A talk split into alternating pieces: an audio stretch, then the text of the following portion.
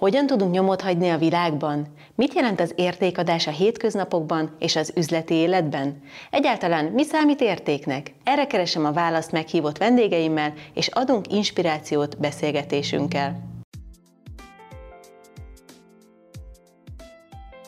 Milyen stratégiák kellettek a 2020-as évben a túléléshez? Hogyan változtak a vásárlási szokásaink? Mai vendégem Burka Szilvia, Praktiker Magyarország marketing vezetője, üdvözöllek a műsorban. Szia, Rita, sziasztok! Szia, Szilvi! Mesélj egy kicsit nekünk arról, hogy hogyan vezetett az utad a praktikárbe. Láttam, hogy jó régóta ott dolgozol. Hát egészen 2014 novemberében múltam mondjuk oda vezet át, tehát közel hat éve dolgozom itt. Gyakorlatilag korábban is már közel 20 éve gyakorlatilag marketing területen dolgozom, kisebb, nagyobb cégeknél, kicsinél, multinál, mindenféle területen, tehát a szívügyem a marketing volt és maradt, és azon belül is az online marketing egyébként, amivel én már olyan viszonylag elég korán elkezdtem foglalkozni, és aztán 2014 novemberében kerültem ide, és hát ugye akkor még ugye a, a praktikernél és ez az online láb, egyáltalán webshop, az e-commerce irány és az online marketing, hát még gyerekcipőben járt, úgyhogy ezt nyilván a kollégáim segítség segítségével tudtuk itt felépíteni az elmúlt néhány évben. Egyből a marketingre kerültél? Vagy egyből én, én egyből a marketingre kerültem, hát most annyi változás van, hogy 2000, most idén júliustól marketing igazgatói státuszba kerültem, és megkaptam az e-commerce osztály vezetését is, tehát gyakorlatilag most már az árbevétel majdnem 10%-át adó üzletág is a fennhatóságom alá került, hiszen nyilván ez a két terület, az online marketing és egyáltalán az e-commerce iránynak a felfutása azért nyilván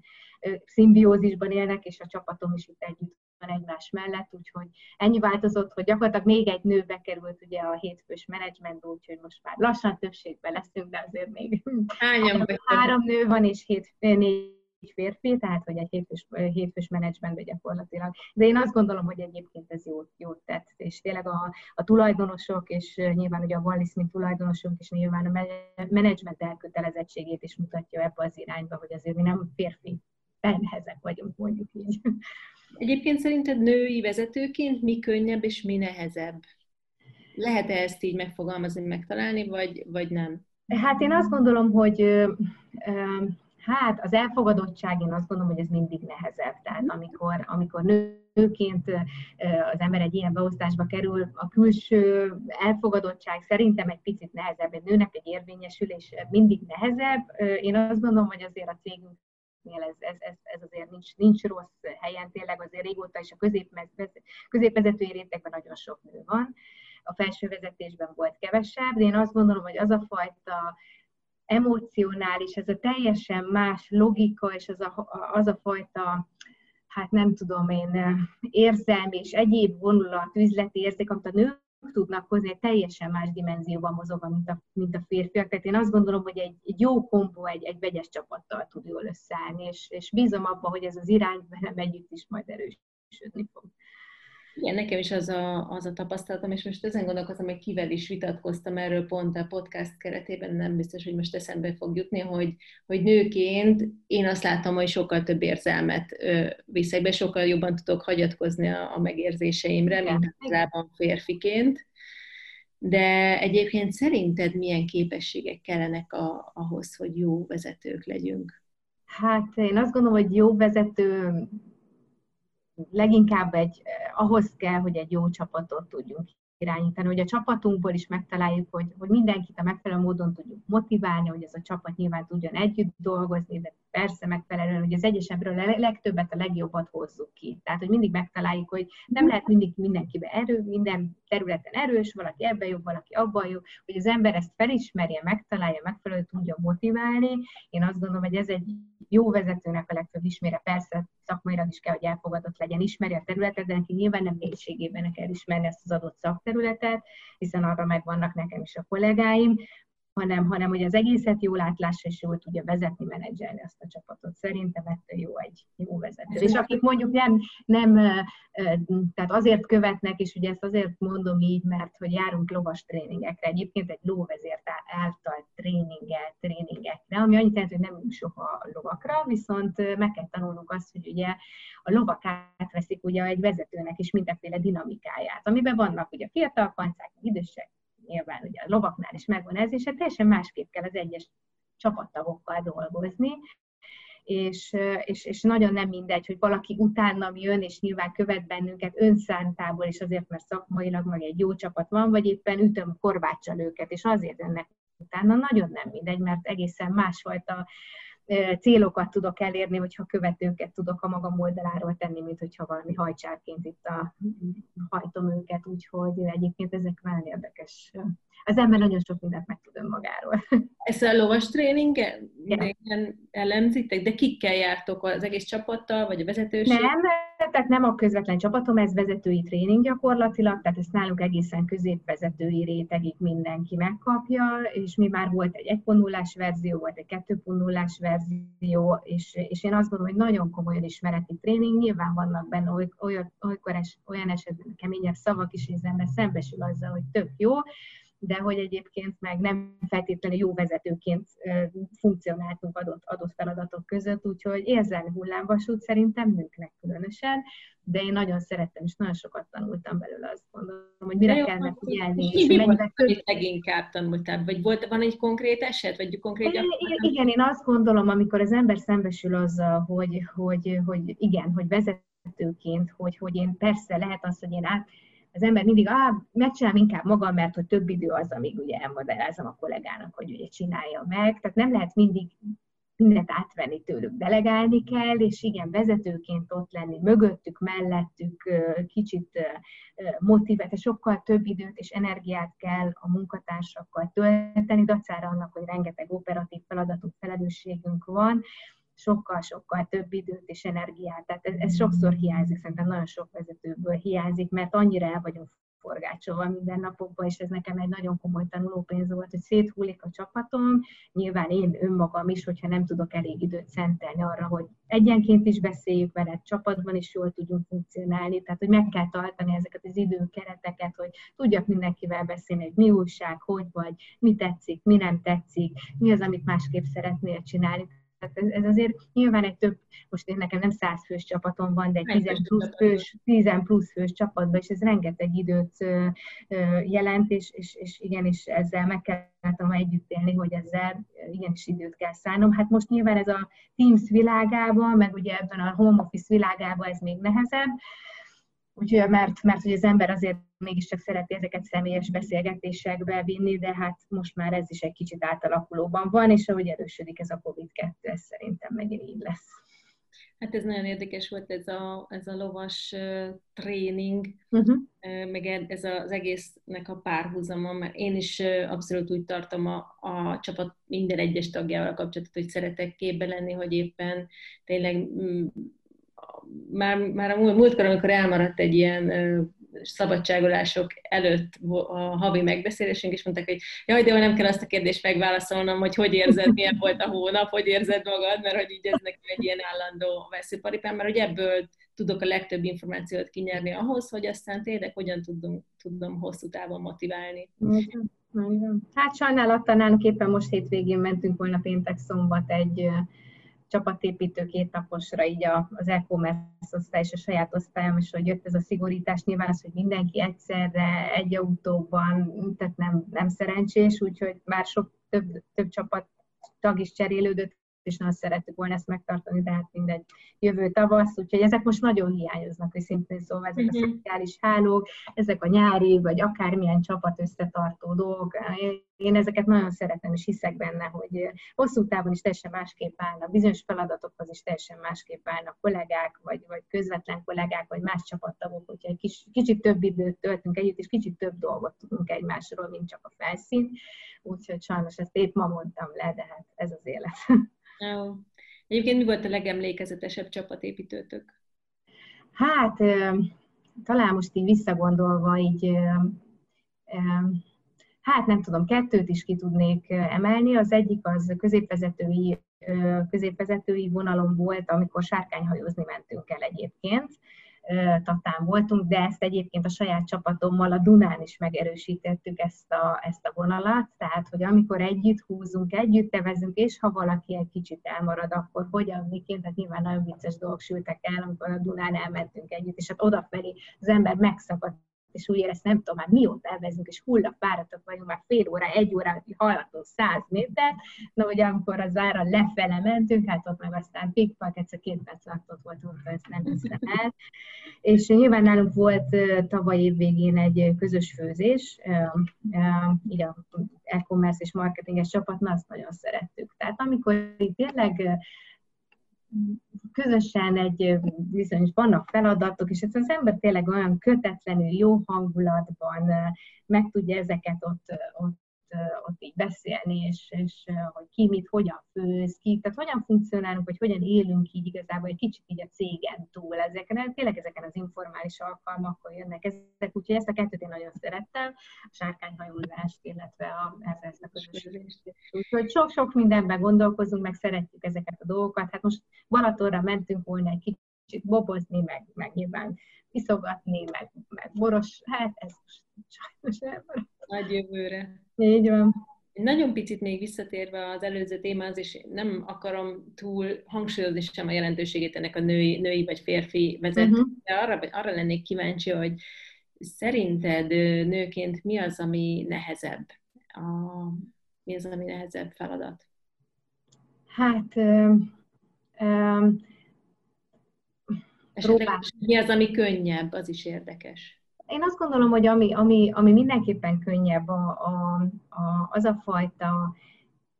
emocionális, érzelmi vonalnak a megtalálása, az a jó középút, amit, amit lehet, hogy így a, picit, a férfiaknak egy kicsit nehezebb átlátni, behozni maga a döntési folyamatban, én azt gondolom, hogy nőként ezt mi, ahogy látom, ezt elég jól tudjuk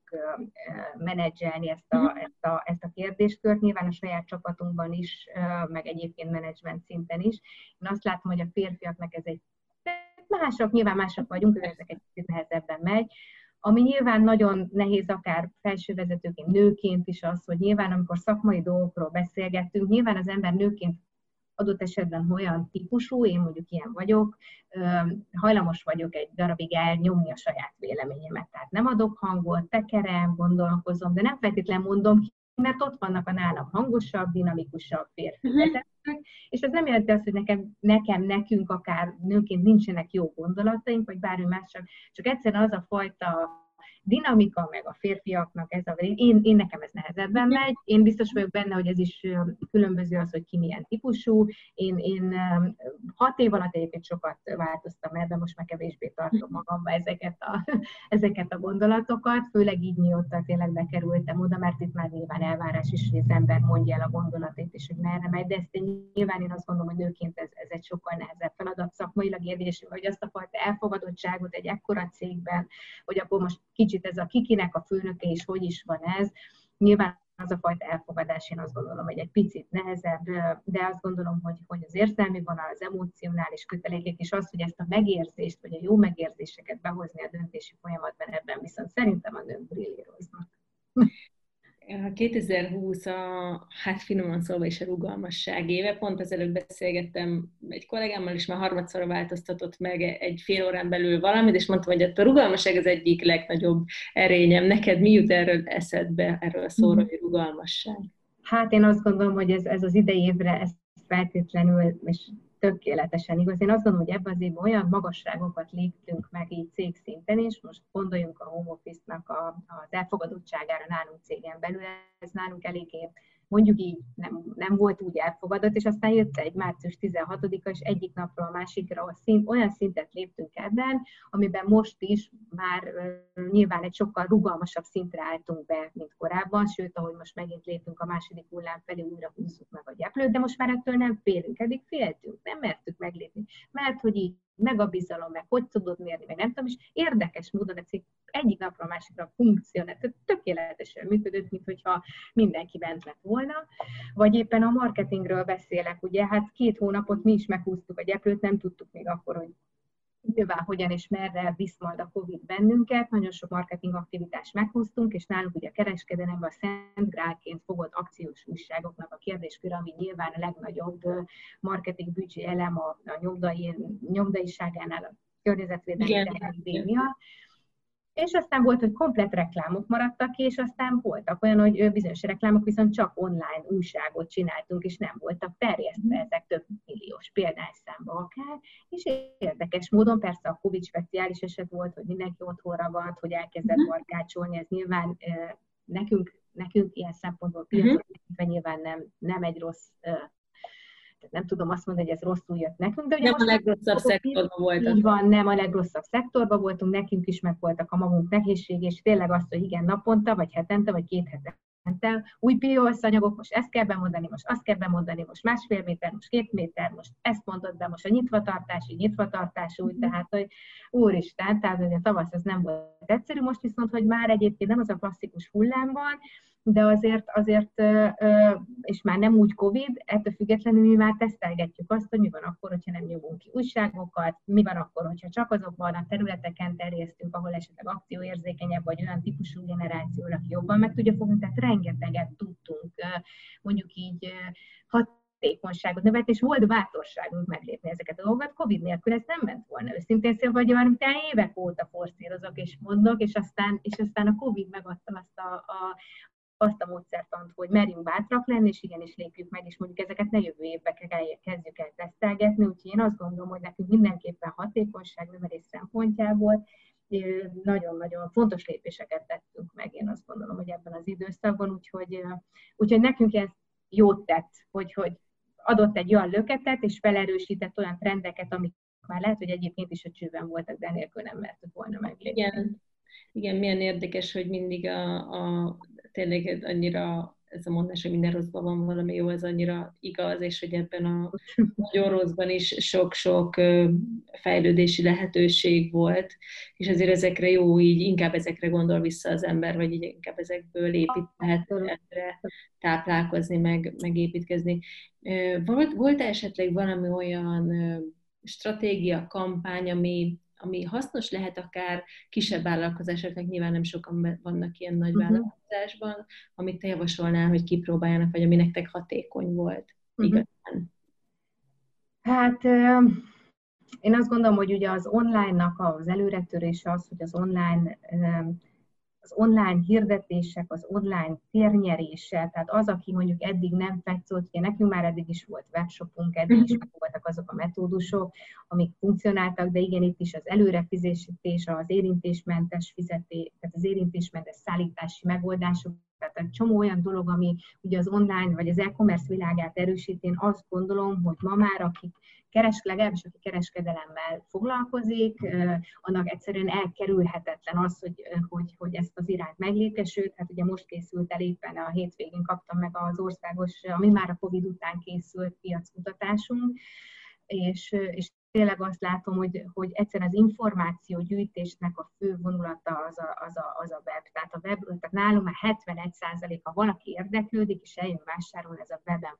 keresni. Tehát webben keres, persze vannak olyan termékcsoportok, padlóburkolatok, nem tudom, bútor, akármi, meg kell fogni, meg kell nézni, hogy biztos az, akkor bejön, és akkor utána showrooming, tehát a webroomingból átmegyünk a showroomingba, de egyszerűen az, hogy, hogy az online területet az, aki KKV-ként is még nincs, de erősíteni kell, és, és olyan fajta szolgáltatásokat behúzni. Tehát én azt gondolom, hogy vevő, vevő élmény, mindig azt mondom, hogy próbáljuk meg mindig úgy megközelíteni magunkat, hogy,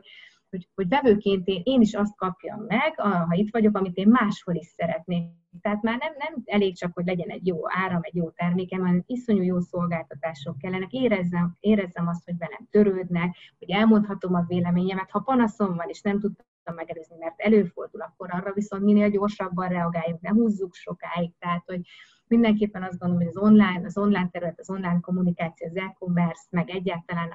az, hogy a weboldalon mindenhol jelen legyünk, hiszen az emberek itt keresgetnek, ez nagyon fontos, és az, hogy ha valaki árérték arányba, és nyilván ha hirdetni kell, nem feltétlenül csak a közszerető média vagy a tévéval, iszonyú ember mennyiséget tudok már nyilván elérni online csatornákon keresztül, és egyébként pedig a legfontosabb, én azt gondolom, hogy a webélmény, és az már Igen. jó, jó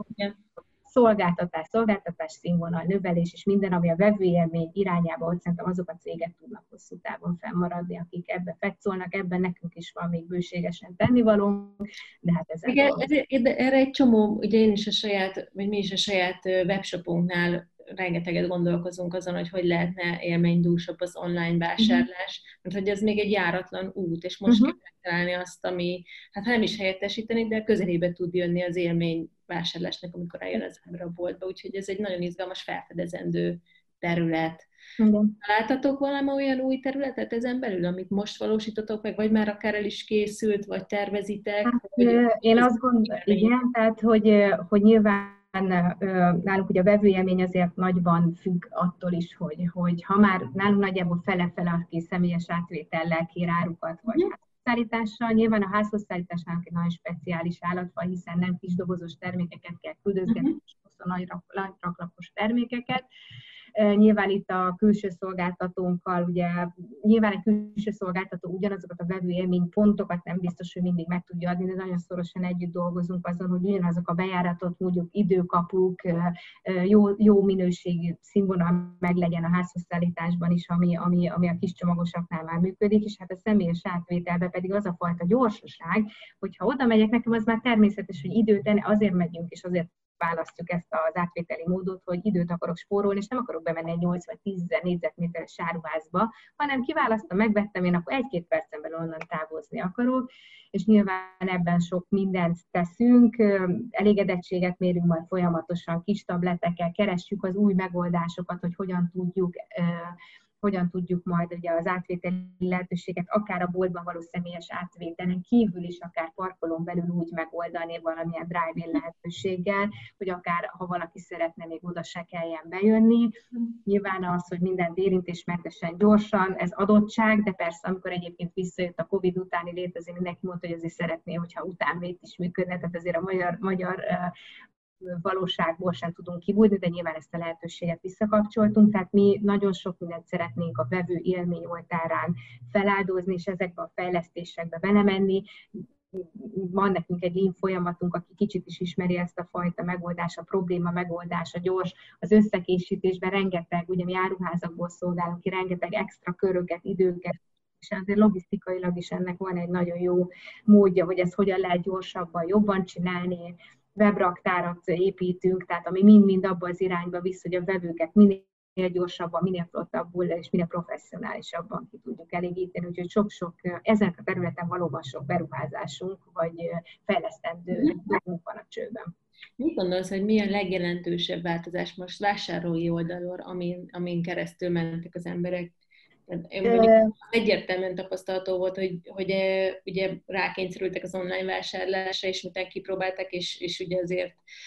eddig is az volt, hogy jó tapasztalatokat szereztek, akkor egyre nagyobb biztonságban történik most a vásárlás, meg nagyobb élménye, de hogy tapasztaltatok-e valami mást is? Nyilván is még erre is azt mondom, hogy a DIY nem feltétlenül ugye olyan szempontból nyertese ennek a történetnek. Nyilván nálunk is azért az április-május az jelentősen megnövekedett az online forgalom, aztán, hogy a Covid így kikop, nyilván az emberek is visszaszoktak ugye maguk is áruházi vásárlási körébe, hiszen ahogy elmondtam neked is, nálunk rengeteg olyan terület van, ami miatt be kell jönni, meg kell nézni és meg kell fogni, tehát nem feltétlenül, vagy éppen fordítva működik. Először megnézem az áruházba, és aztán megrendelem weben. Tehát ez a fajta megoldás, vagy több csatornás út, ezt abszolút járjuk. Én azt gondolom, hogy ma még nem lehet azt elmondani, hiszen rövid volt az idő, hogy ezek a szokások tartósan meg tudnak-e maradni. Most még egy kicsit a korábbi trendek megerősödés van meg, de abszolút előtérbe került az, hogy egyébként biztonságban, és itt most nem feltétlenül csak egészségügyi biztonságról beszélgetek, hogy az emberek szeretnek biztonságba tudni magukat, a családjukat, hogy az otthonnak a tavasszal ugye az outdoor része, most pedig már az indoor része kezd majd felértékelődni, hogy jön az ősz, hogy az otthonunkat alakítsuk ki úgy, hogy akár tartósan a home office-ra, vagy a digitális oktatásra, a bútorok, a kiegészítők, most már egy olyan környezetet tudtunk, szerintem soha nem voltak a kertek ilyen szépek, mint amik most, tehát hogy az ember tartósan szeretne most már ebben az állapotban, ha már otthon ragadok, egy igényes és jó környezetet megteremteni, és ez az igény nyilván meg fog náluk is maradni, úgyhogy nyilván mi is ennek megfelelően készülünk, és szeretnénk megerősíteni, hogy, hogy ne legyenek, még ha a szállítóinknak is vannak, lesznek egy COVID-2 miatt nehézségei, nyilván a készleteinkkel gazdálkodjunk úgy, hogy a vevőket ki tudjuk szolgálni. Ki van alakítva a home office-ra a megfelelő hely? Hát őszintén leszek nem teljesen, vagy nem száz sokszor én ülök be a gyerkőcnek, a, de gyerkőcnek az iskolai székébe és asztalára. Én amikor ugye Covid volt is, viszonylag sokat bejártam, de ennek nagyon egyszerű következménye van, hogy nagyon nehezen lehetett összeegyeztetni a digitális tanulást a napi 200 e-mail és 5 percenként csörgő telefonnal, Úgyhogy én vagyok olyan szerencsés helyzetben, hogy a férjemmel ezt a nehézséget, meg ezt a kihívást meg tudtuk osztani, úgyhogy mi egy ilyen AB verziót játszottunk, amikor ő volt otthon, én jártam be, amikor én voltam otthon, ő járt be, úgyhogy nem, de, de, de én azt gondolom, hogy, hogy nálunk is a gyerkőcnek a teljes szobáját most cseréljét kislányokból nagylányosba, és ez lesz a következő lépés, hogy akkor alakítsunk ki most már egy olyan helyet a kiskuckót a lakásban, ami tényleg a home akár egy kicsit tartósabb használatában is igénybe tudjuk venni, úgyhogy rajta vagyok, de még jelen pillanatban még nincs meg. Vezetőként nagyon sok, meg hallom is, hogy mennyire pöröksz, meg mennyire sok feladatod van. Hogyan tudod, milyen praktikával szétválasztani a magánéletet az üzletélettől, főleg amikor ugye otthon, Aha. otthonunkba is befolyt az üzleti uh-huh. élet? Hát nagyon nehéz, tényleg nagyon nehéz. Én azt gondolom, hogy ez egy komoly kihívás, és bele sem merek gondolni, ha valakinek két-három iskolás korú gyereke van például, hogy ezt hogy tudja menedzselni, minden nő előtt megállom a kalapom, komolyan mondom, de nagyon-nagyon-nagyon. Én nekem tényleg ez az egy szerencsém van, hogy ebben akár férjem, illetve ebben van egy olyan családi támogatás, akár az édesanyám részéről, aki szervesen része tud lenni, és, és tényleg sok segítséget tudjak kapni tőlük, hogy egy kicsit ezt az egyensúlyt tudjam tartani. Nyilván én igyekszem, amikor innen fölállok, hazamegyek, akkor egy kicsit mondjuk a tanulásban azoknál a területeknél, lásd német, akkor abban, ha férjen, akkor én tudok segíteni, akkor egy kicsit ott cserélünk, meg legalább addig, amíg ő lefekszin, lefekszik, akkor addig azért része tudjak lenni az életének, és akkor amikor elalszik, akkor nyilván az ember előveszi a második második mondjuk így munkaidőt, és arra viszont törekszem, hogy hétvégén nem mindig sikerül, ha vannak eses dolgok, de többnyire arra törekszem, hogy hétvégén azért megmaradjon a családnak, mert én azt gondolom, hogy a velük töltött minőségi idő tud velem, engem is tölteni, és ez fontos, hétvégén is elmentünk biciklizni a, nem tudom, Dunakanyarba, tehát hogy bármilyen tudtam, hogy határidő van, akkor is, akkor is ezekre a dolgokra időt kell tölteni, és nyilván én idő is fontos lenne, de ebből még kevesebb van, az viszont nálam a nagyjából a futásban merül ki, én hetente kétszer, háromszor, néha négyszer elmegyek futni, és akkor... Na, akkor ez egy közös pont, én is Csak az, csak az van, és akkor legalább abban az egy órába, vagy másfélbe kikapom. Tényleg. Jól elfáradok. Néha, néha múltkor 5.50-kor kellett fölkelnem hozzá, hogy beleférjen napommal, de akkor is megérte. Abszolút, úgyhogy ezek azok, és tényleg azt gondolom, hogy a család nekem nagyon-nagyon sok támogatást ad, és én nagyon köszönöm neki tényleg, mert, mert ő nélkülük ezt a fajta ö, munkamorát nem, nem is tudnám fenntartani. Tehát, hogy ő, ők kellenek hozzá, úgyhogy én nagyon szerencsés vagyok ilyen szempontból. Köszönöm szépen a beszélgetést, nagyon inspiráló volt, Szilvi. Én köszönöm szépen neked. Sziasztok! Keresd a további beszélgetéseket az inspirációk.hu oldalon és az Instagramon a Tett hozzá hashtag alatt. Várom hozzászólásodat közösségi felületeimen, és megköszönöm, ha értékeled podcast csatornámat. Ha kérdésed van, vagy ajánlanál további inspiráló beszélgető partnert, írj a podcast kukat csorbanita.hu e-mail címre.